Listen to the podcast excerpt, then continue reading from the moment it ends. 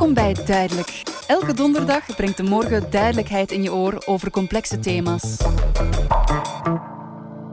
Hallo, fijn dat je luistert naar de allereerste aflevering van Duidelijk. Een podcast van De Morgen die duidelijkheid wil scheppen rond een bepaald thema.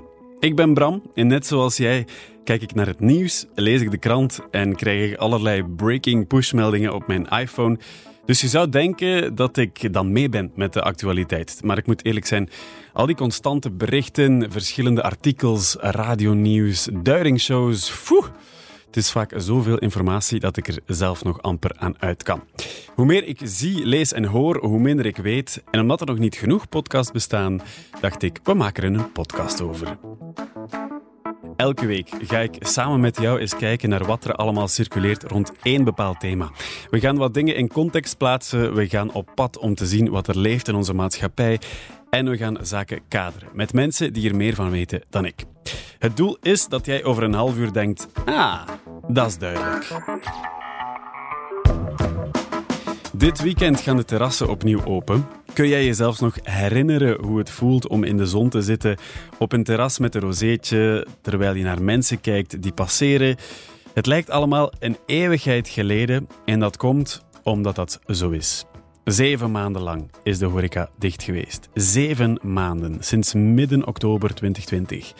En dat eindigt nu. Deze week gaan we in Duidelijk in- en uitzoomen op het vraagstuk hoe belangrijk is het dat onze terrassen opnieuw opengaan?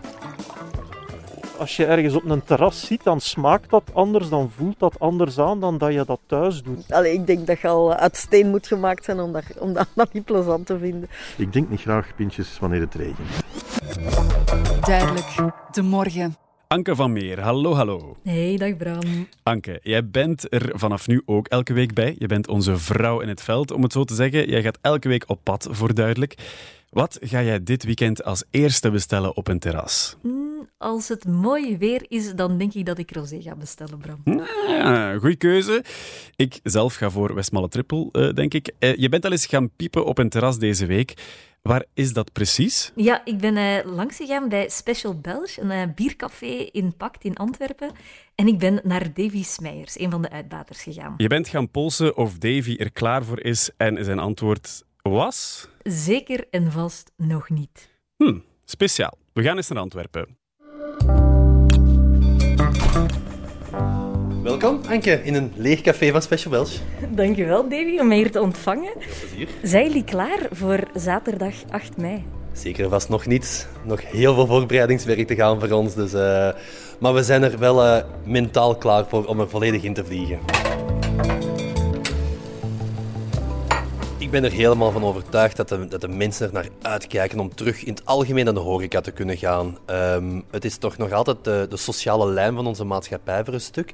Um, en het maakt voor de mensen denk ik niet veel uit dat het nu binnen of buiten is, of dat het nu zelfs een beetje regent. Ik denk dat de mensen het echt heel graag gaan willen om terug aan die tafel te gaan zitten. Is het maar met vier? Is het met mondmaskers? Is het met anderhalve meter afstand? Het maakt eigenlijk niks uit. Het is de eerste stap. En hopelijk de eerste stap in, in vele stappen in de goede richting. Wat heb je het meest gemist? De klanten, in het algemeen. Gewoon die interactie met de mensen. Dat is wat we echt wel het meeste missen. Het bedienen ervan, het lachen met de klanten, uh, grappen, grollen. Want we hebben tijdens de lockdown wel uh, bierpakketten verkocht. En dan heb je zo'n ta- kleine contactje. Maar je mag niet blijven staan. Uh, de mensen moeten direct doorgaan. Dus dan merk je wel van, uh, hier hebben we toch nog meer nood aan. Helaas mag het nog niet uh, voor de volle honderd procent dat de mensen aan het oog komen zitten. Want dat zijn toch de interacties dat, uh, waar wij het meeste plezier uit halen. Voor de gasten merken wij ook dat dat enorm belangrijk is. Omdat ze zo ook al eens alleen kunnen komen. Ze kunnen uh, met een barman of met iemand anders babbelen ondertussen. Uh, of met een wild vreemde. En uh, zo ontstaan er vriendschappen aan het oog. Kleine voorbeeldjes zoals uh, voetbalfans van rivaliserende clubs. Zoals uh, de Antwerpen en de Beerschot. Die dat eigenlijk uh, niet door één deur kunnen, maar dan toch, toch over bepaalde dingen uh, kunnen praten en overeenkomen. Heb je hier veel relaties zien beginnen? We hebben hier aan een toog, of in het café in het algemeen, relaties zien beginnen, maar ook uh, andere zaken zien gebeuren natuurlijk. Uh, we weten dat er bepaalde koppels zijn, getrouwd, ongetrouwd. Um, en dat we de, een van de partners hier toch wel met een andere partner zien binnenkomen op een, termijn, op, op een gegeven moment. Een beetje het gefriemel aan een toog, uh, zo... onder de toog dingen dat er zogezegd niet mogen gezien worden. En dan weet je toch wel van, oei, deze is eigenlijk niet oké, okay, maar het is onze job om te horen, zien en zwijgen. Dan moeten we ook de flessenfrigo's vullen. Die zijn voor uh, drie kwart leeg geweest de voorbije maanden, helaas. Dus het gaat terug een, een heel leuk zicht zijn. Dat ze terug helemaal gevuld zijn met lekkere bieren. Voilà, dat is al een klein beetje. Nog een aantal frigo's te gaan. Het geheim van de, van de terrassen zit hem denk ik in... Even, er moet niks niet meer. Voetjes onder de tafel, even ontspannen. Het is een soort beloning, het is een ontspanning. En ik denk dat dat een van de troeven van een terras is. Ik kijk zelf in de eerste plaats het meeste uit um, naar de zaak open doen. De mensen daar ontvangen en zorgen dat ze terug kunnen genieten. Daarvoor doen wij het uiteindelijk. Voor mijn privé kijk ik er ook naar uit om zelf eens op een terrasje te gaan zitten. Het gaat er niet snel in zitten voor ons, want uh, iedereen kijkt er al maanden naar uit. Wij ook. Maar voor ons begint het nu. Dus wij gaan eerst moeten zien dat we die hopelijk grote golf van, van mensen goed gaan overleven. Om dan een vrije dag te hebben en zelf eens op het terrasje te gaan zitten. Dat zou ik ook fantastisch vinden. Ja, jong. Stilte voor de storm voor Davy en voor vele andere horeca-uitbaters in ons land. Er zijn al veel versoepelingen gekomen en gegaan het voorbije jaar, maar deze stap voelt anders. Hoe belangrijk is het dat onze terrassen opnieuw opengaan? We focussen hierbij al snel op uh, frisse pintjes en een krok uit het vuistje. Maar deze versoepeling is vooral een heel grote stap voor onze Belgische cultuur en voor ons sociaal leven. En daarom heb ik hier volk uitgenodigd. Dag Pascal Gielen, professor cultuursociologie aan de Universiteit van Antwerpen. Uh, u bent verbonden aan het uh, Antwerp Research Institute of Arts. Hallo. Correct. Ja. Hallo, Bram. Hey, ik zeg u, mag ik jou zeggen? Mag ik je zeggen? Absoluut. Ja, Pascal zal ik jou dan noemen. Pascal, uh, de heropening van de horeca voelt als het begin van de grote vrijheid voor veel mensen. Waarom is dit zo'n belangrijk kantelpunt? Ja.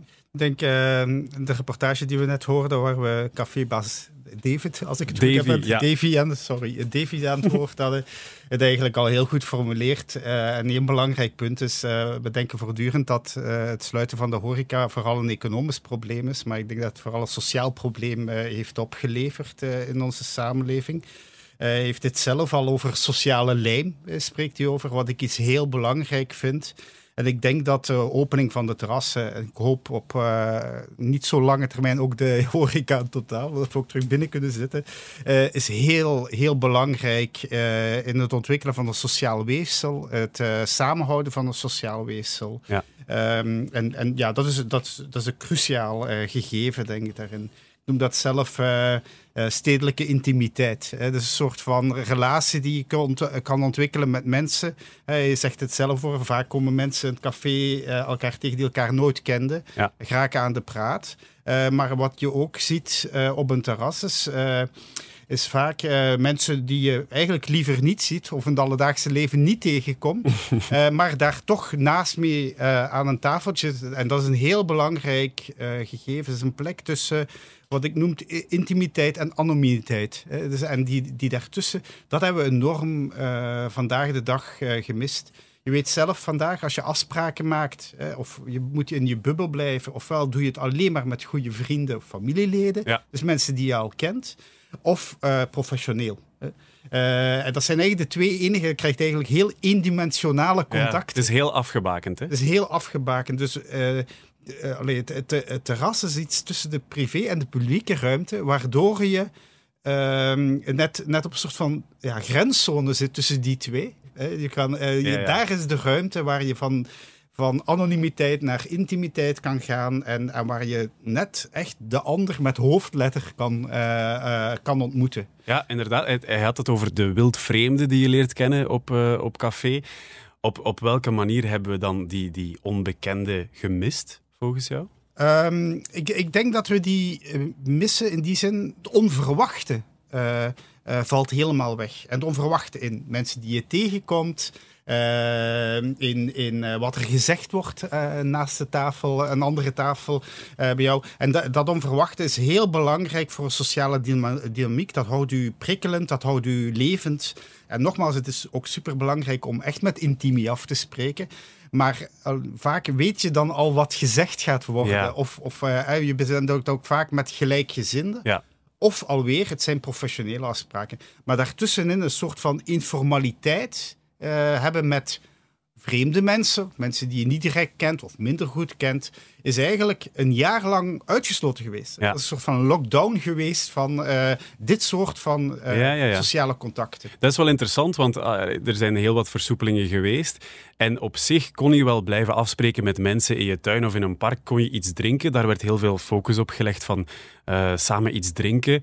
Maar dus um, waar dan te weinig over gesproken is geweest, is het, het voorspelbare karakter van, van, van zo'n afspraken. Ja, dus uh, de, de onvoorspelbaarheid valt weg. En daarom ook, uh, ja, Davy zei het nogal letterlijk, maar ook de erotiek. Uh, maar ik bedoel de erotiek niet zozeer uh, uh, op seksueel vlak of ja, zo, ja. maar de erotiek van uh, het geprikkeld worden, ja, nee, het geprikkeld worden door uh, vreemden, het verrassing enzovoort. Hè. Als je op vakantie gaat naar een citytrip, dat je altijd nieuwsgierig bent van wat er om de hoek is. En, de, en dat, is, dat is een soort van, van uh, erotische relatie die je opbouwt, ook met vreemden. Hè? Dus, dus, dus het heeft niks met, met seks te maken. Het heeft te maken met, uh, met je aangetrokken voelen door iets wat je niet kent, iets wat, wat je nieuwsgierig maakt. En dat is een typische ervaring die je absoluut op een terras hebt. Hè. Hoeveel mensen zitten niet gewoon alleen op een terrasje te kijken voor wie er voorbij komt? Ja, ja, ja. Ik doe dat supergraag. Hè. Gewoon kijken ja. naar mensen. Ja. Tegelijkertijd geeft u dat ook een gevoel van ergens thuis zijn. Ja. En die is, die is cruciaal voor mensen om te overleven. Ja. En niet om te overleven, maar om te leven, vooral. Ja, ik denk dat, we, dat, dat veel mensen hebben moeten overleven de voorbije, het voorbije jaar. En als we dan denken aan bijvoorbeeld de term eenzaamheid, die wel vaak gevallen is het voorbije jaar, dan gaat het dus volgens jou uh, niet per se over echt ergens um, niemand hebben om tegen te spreken, maar kan eenzaamheid ook al voor een deel verholpen worden door bijvoorbeeld op een terras te gaan zitten alleen met een boek en gewoon al omgeven te zijn door mensen? Ja, kijk, ik werk aan de universiteit. Ik ken heel veel eenzame collega's. Allemaal boekenwurmen die uh, uh, gewoon zijn ook, hè, om, om alleen te zijn, om... Uh, Kijk naar mijzelf. En mensen die heel uh, dagen alleen aan hun eigen bureau, vaak thuiswerken enzovoort. Dus eigenlijk waren wij die situatie een beetje gewoon. Mm. Uh, en toen uh, de eerste lockdown werd aangekondigd, had ik zoiets van, ah, fantastisch, paradijs voor mij, want ik kan nu uh, boekjes lezen, uh, schrijven, wat ik altijd al gedaan heb, en alle rust. Maar het omgekeerde was waar. Want omdat je juist niet bijvoorbeeld naar een terrasje kan gaan en in een sociale context even zitten om daar je boek te lezen, mm-hmm. voel je je ook veel meer thuis geïsoleerd. Ja. Dus je hebt dat, dat andere nodig om buiten te zijn, met andere mensen in contact te zijn, zelfs zonder dat je ermee spreekt, uh, om je ook uh, uh, eenzaam gelukkig te kunnen voelen. Ja. Het gaat eerder over verbondenheid. Een gevoel van verbondenheid en een gevoel van integratie. Ja. Dat je je echt geïntegreerd voelt uh, in het sociale context, dat, je, je, dat jij je ergens thuis voelt. En zelfs naar het terras gaan heeft een effect dat je je meer straks, als je terug alleen thuis zou zijn, ik heb het nu alleen maar over de eenzaten, dat je je daar ook goed thuis voelt. Mm-hmm. Je, omdat je weet dat je naar buiten kan gaan, dat je weet dat je, uh, als je wil, sociale contacten kan hebben. Ja, dus het idee dat het alweer kan, doet eigenlijk ook al veel. Het idee doet uh, heel veel. Ja, dat, is, dat, is, uh, dat werkt enorm in de mentale gezondheid. Op menselijk vlak, goede vooruitzichten. We gaan er met z'n allen deugd van hebben, dat staat vast. Maar de vraag is... Is het safe? Ook daar doen heel wat theorieën over de ronde. Ik denk dat de vuistregel hier is: what would onze virologen do? Anke is het hen zelf gaan vragen. Op het terras van Steven van Gucht, Erika Vliegen en Mark van Ranst. Bent u van plan om een terrasje te gaan doen? Zeker en vast. Uh, als het weer goed is, uh, sowieso op zondag uh, ga ik een terras doen. Ja. Ik denk nog, persoonlijk nog niet op acht mei. Ik vind dat een beetje vroeg. Ik wacht nog liever even totdat de cijfers een beetje rustiger zijn. acht mei zelf niet. Ik ga er ook niet op mijn gemak zitten. De dagen daarna waarschijnlijk wel hoor. Als u op terras gaat, het terras van welk café is dat dan? Ik heb niet echt een voorkeurscafé van hier tot ginder. Dat zou het S A S kunnen zijn in Denderleeuw. Als ik dan toch iets zou moeten zeggen, dan zal ik aan de brug van Willebroek. Dat is een café dat wordt opengehouden door mijn overbuur. In eerste instantie denk ik zal dat um, een soort van brasserie met een terras zijn dat zich ergens aan een natuurgebied bevindt of zo. Wat gaat u bestellen? Een heel gewoon pintje. Dat zal een triple lefour zijn. Dat is een West-Vlaams speciaal bier. Heel lekker, aanrader. Dat gaat mij smaken. Moet er wel een beetje deftig weer zijn. Ik drink niet graag pintjes wanneer het regent. Aperol Spritz of een speciaal bier of een glaasje wijn of, uh, of een cocktail. Ja, dat, dat mag dan wel iets lekker zijn, hè. Wie is uw gezelschap op uw eerste caféavond? In eerste instantie met mijn lief. Ik denk dat ik gegarandeerd op mijn eentje ga een pintje drinken. Ik hoef daar geen medeplichtigen bij onmiddellijk. Meestal neem ik mijn zoon mee uh, en de hond ook. Hè. Hoe heet de hond? Uh, Frits. Welke outfit gaat u aandoen voor uw eerste keer weer op terras? Het gaat gelukkig nog net fris genoeg zijn voor mijn veehalsstruitje te kunnen op een terras zitten. Uh, dat zal waarschijnlijk... Um Een wandelbroek en mijn, uh, mijn wandelbottine zijn. Gewoon een, een hemd en een broek, denk ik. Uh, casual, gewoon. En uh, wandelschoenen. Vanaf dit weekend kun je dus casual virologen spotten op een terrasje bij jou in de buurt. Onze virologen zijn fan, uiteraard. Uh, we vergeten het soms, maar het zijn ook maar mensen. Pascal, hoe belangrijk is het dat we de zegen krijgen van die virologen? Ja, ik denk dat het wel belangrijk is in die zin dat mensen zich toch uh, ja, veilig uh, uh, voelen. Want daar ben ik ook wel een beetje bang voor. Hè? Dat er iets uh, bij een aantal mensen, ik heb dat ook gezien uh, het, het afgelopen jaar in, in reacties van mensen op andere mensen. Er is toch goed bij een deel van de bevolking, ik zeg zeker niet bij, uh, bij iedereen, uh, echt angst ingekropen. Ja. Angst. We zijn ook een jaar lang gebombardeerd geweest met berichten over uh, cijfers die stijgen, doden die vallen, virussen die circuleren. Dat, dat, dat moet toch wel een gigantische impact hebben gehad op ons mentaal welzijn. Ja, uh, zelfs op Mark van Ranst blijkbaar, die toch niet de eerste dag op het terras wil gaan zitten. Ik weet niet of dat de reden was natuurlijk. Ik denk dat uh, heel veel mensen... Uh, um, Ja, toch terug moeten wennen aan nabijheid. En ik hoop dat dat, dat, dat ook snel komt. Oké, okay, daar kunnen we straks nog even dieper op ingaan.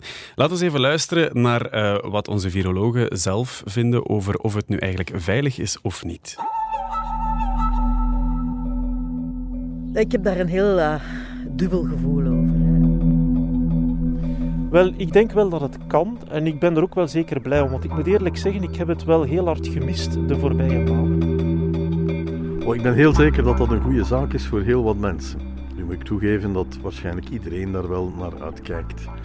De virologen met een beetje anticipatieangst. Ja, ik zie ook wel dat, dat er natuurlijk heel veel nood is uh, om elkaar terug te zien, om, om het leven terug een beetje te laten herstarten. Ja, ik hou wel een beetje mijn hart vast. Hè, als je ziet hoe enthousiast, tussen aanhalingstekens, dat mensen dat ingevuld hebben in, uh, in Engeland, uh, ook in Nederland. Uh. Het heeft de kans om een beetje de bevrijdingsfeesten te zijn. En dat is nu net wat het niet kan zijn. Um, en hopelijk verplaatsen de activiteiten zich niet naar binnen, want dan hebben we wel een groter probleem, nu, op dit moment. Um, dus ja, je kijkt daar toch altijd wel met een beetje um, ja, gemengde gevoelens naartoe. Ik bedoel, dat virus is nog altijd niet weg, dat, dat, dat circuleert nog. Ja, de ziekenhuizen liggen vol, dus we hebben niet heel veel reserve. Dus dat is zo'n beetje mijn, mijn dubbel gevoel daarover. Het feit dat die terrassen open zijn, dat nodigt natuurlijk ook uit om, als je iemand ziet in de straat die je lang niet gezien hebt, van ah, kom, we gaan iets drinken. Of op de terras zelf, op café, je komt daar, je ziet daar je oude vrienden, je cafévrienden hè, van je stamcafé. Ja, de kans is groot dat je weer nieuwe interacties gaat krijgen. De verleiding gaat heel groot zijn om even bij elkaar te gaan zitten, iets te drinken. En ja, dan krijg je wel extra risico. Hou afstand van elkaar.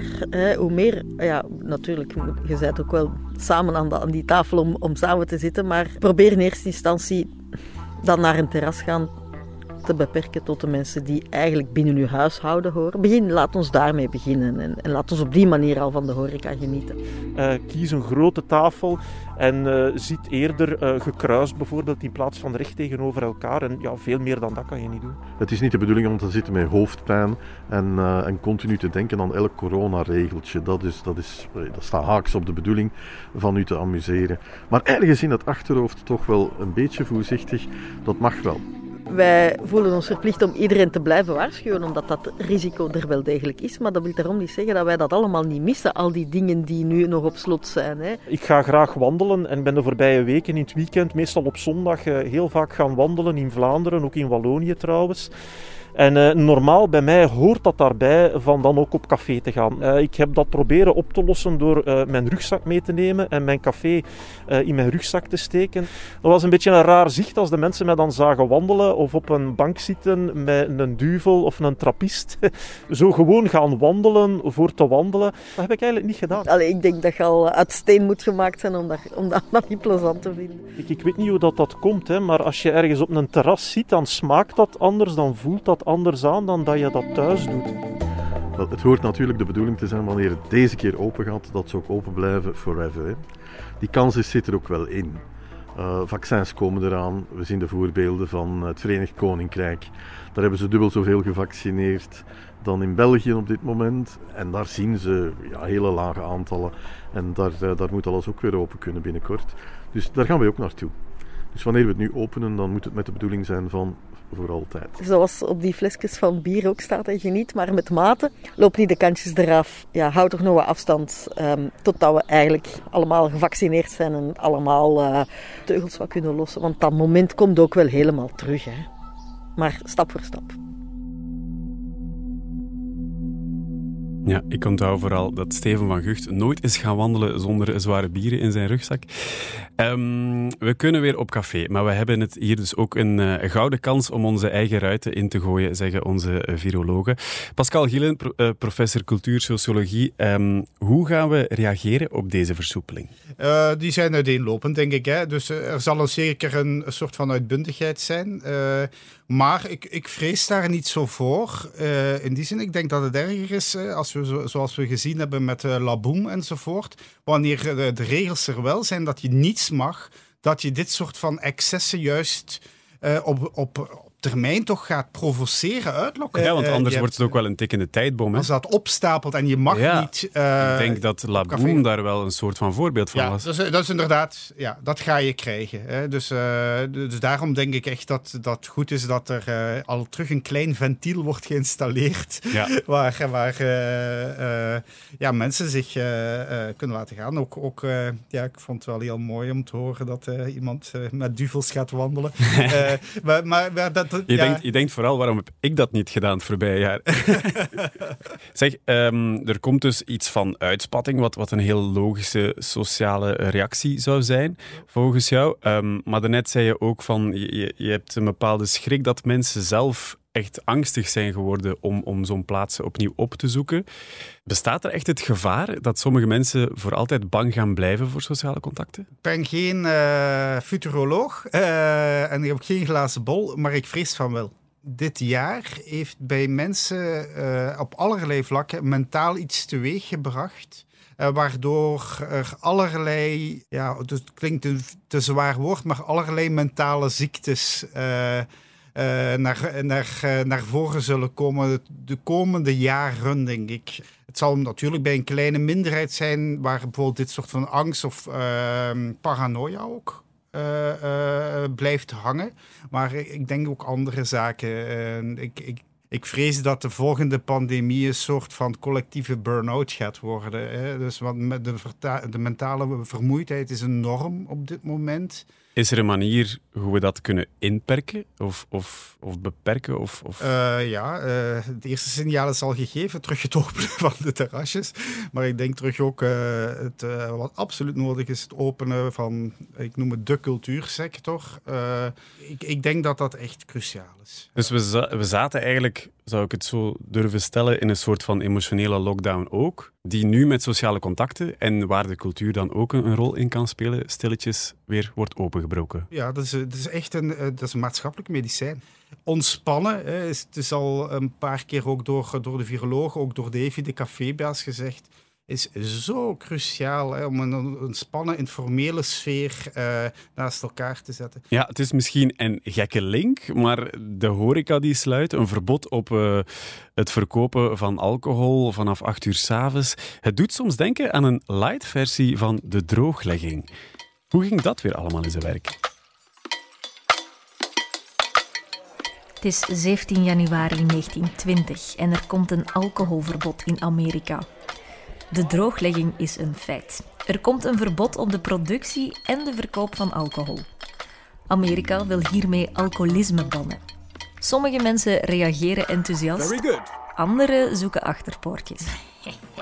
De Amerikanen worden inventief. Ze smokkelen alcohol over de grens, maken hun eigen brouwsels en verkopen ze in de illegaliteit. Die illegale drank was trouwens helemaal niet zo lekker, want whisky jaren laten rijpen kon niet uit angst om betrapt te worden. De periode van de drooglegging, de jaren twintig, staat ook wel bekend als de Roaring Twenties. Onder meer door het slurpen van die illegale dranken.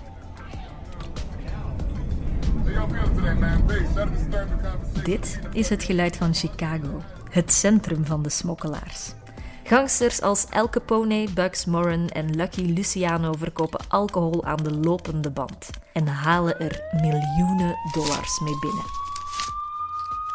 En als gevolg van die illegale handel is er steeds meer misdaad in de grote steden, gaande van gokken tot diefstal en zelfs ook moorden. Criminaliteit blijkt eigenlijk al heel snel een van de problemen tijdens de drooglegging. Het cijfer gaat met vierentwintig procent de hoogte in en de eerste misdaad is er zelfs al binnen het uur nadat het drankverbod ingaat. Op zeventien januari negentien twintig overvallen zes gewapende mannen een trein en stelen ze er voor honderdduizend dollar aan whisky. Maar ook later komt er steeds meer opstand. Mensen willen feesten en doen dat ook. De politie kan niet meer volgen. En dertien jaar later is het dan zover. Het verbod wordt opgeheven. vijf december negentien drieëndertig is alcohol weer toegelaten. Fabrieksmedewerkers schieten in gang om zoveel mogelijk flesjes te vullen. Duizenden mensen kunnen opnieuw aan het werk. Alle hens aan dek. Er komen zelfs nieuwe jobs. En er wordt gefeest. Hard gefeest. En eigenlijk zonder al te grote problemen. Maar dat komt vooral omdat de illegale handel zo groot was dat het verschil nauwelijks te merken viel. Toen de horeca na de drooglegging opnieuw openging, liep niets echt uit de hand. Um, dus laat ons ervan uitgaan dat het bij ons dan ook zeker goed komt. Professor Gielen, um, ja, wij hadden natuurlijk wel de mogelijkheid om alcohol te blijven drinken. Het, de, de horeca sloot ook om een totaal andere reden. Maar zijn hier bepaalde linken te vinden?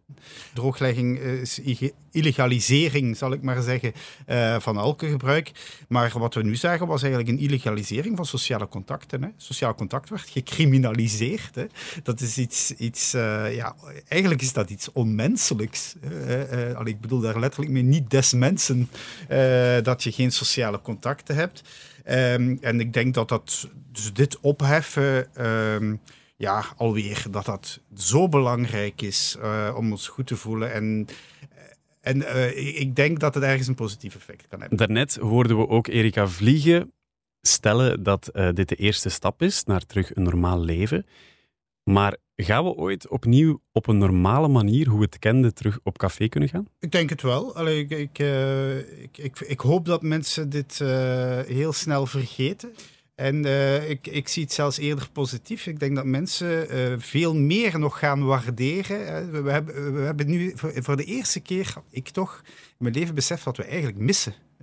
Uh, dus uh, ik, ik denk dat we dat soort van informele of halfformele contacten veel meer gaan appreciëren en waarderen dan dat we in het verleden ooit, uh, ooit gedaan hebben. Dus ik, ik zie eigenlijk een, een uh, evolutie in, in, uh, alleen in positieve zin. We gaan het dubbel zo hard appreciëren. Misschien zie ik het rooskleur. Ik denk dat we ook veel toleranter gaan zijn. Ah ja? Uh, uh, Hoezo? Naar andere mensen toe. Ja, gewoon dat je... Dat je Het, het samen zijn op zich toch meer gaat waarderen.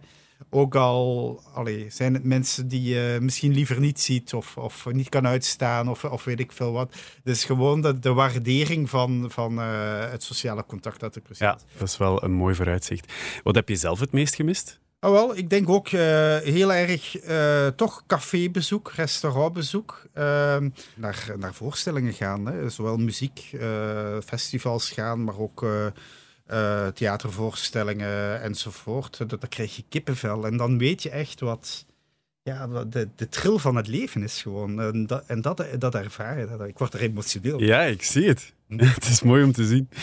Ga jij dit weekend op terras? Nee, uh, zoals ik al zei, uh, ik ga wel op terras hoor. Het zal zeker volgende week zijn. Uh, ik hou van drukte, maar te druk is, uh, ja. is er te veel aan. Jouw uitspatting komt nog, maar niet dit weekend. Uh, mijn uitspatting komt nog, ja. Wat ga je als eerste bestellen, weet je dat al? Ja, dus geen uh, Westmalle Trippel, nee. maar een Westmalle Dubbel. Ah, ja, nee, nee, dat is zo zoet. Allee, dat is zo veel te... Ja, of nee. Ja, ja, het is uh, een, een, smaak. een smaakverschil, ja. maar het heeft ook te maken met... Uh, ik weet perfect hoeveel Westmalle Dubbels ik mag drinken om de dag daarna geen hoofdpijn te hebben. Ah, wow. Bij Westmalle Trippel wordt dat iets moeilijker. Er is ook al onderzoek naar uh, verricht, als ik het zo hoor. Uh, dat is alleen persoonlijk onderzoek. Oké. Okay. Professor Gielen, laat ons even samenvatten in een paar zinnen. Hoe belangrijk is het dat onze terrassen opnieuw opengaan? Uh, dat is heel belangrijk dat de terrassen terug opengaan. En het gaat ons echt, het is de eerste stap om ons uh, terug van de uh, modus op, uh, of de focus op overleven naar leven te zetten. Uh, en en uh, ons terug uh, mens, mens te voelen uh, in de samenleving. Dat is, dat is cruciaal. Mark van Ranst zei, het is de bedoeling dat de terrassen deze keer ook wel echt open blijven. Dus kijk, het ziet er goed uit. Geniet van de terrassen dit weekend. Uh, professor uh, Gielen, dank je wel om hier uh, wat uh, uitleg te geven. Die terrassen, we hebben het allemaal dik verdiend. En uh, laat ons ook gewoon uh, vooral samen zorgen dat ze deze keer open blijven. En gewoon nog even voor de duidelijkheid. Ik overloop uh, nog even de maatregelen voor jou vanaf zaterdag acht mei. De tafels moeten anderhalve meter van elkaar staan. Aan tafel hoef je geen mondmasker te dragen, als je rondloopt wel. Je mag maximum met vier personen aan tafel zitten. Zelf gaan bestellen is verboden. Ook niet met uh, je zatte botten. Tot uh, tien uur 's avonds kun je op een terrasje blijven zitten. Er is geen nachtklok meer, maar wordt vervangen door een samenscholingsverbod van uh, maximaal drie personen na middernacht. En je mag enkel naar binnen om naar het toilet te gaan. Dit was Duidelijk. Hopelijk voor jou nu ook. Deze podcast werd gemaakt door Bram Vuilsteker en Anke van Meer. Luister elke donderdag gratis naar een nieuwe aflevering in de app van De Morgen. Duidelijk. De Morgen.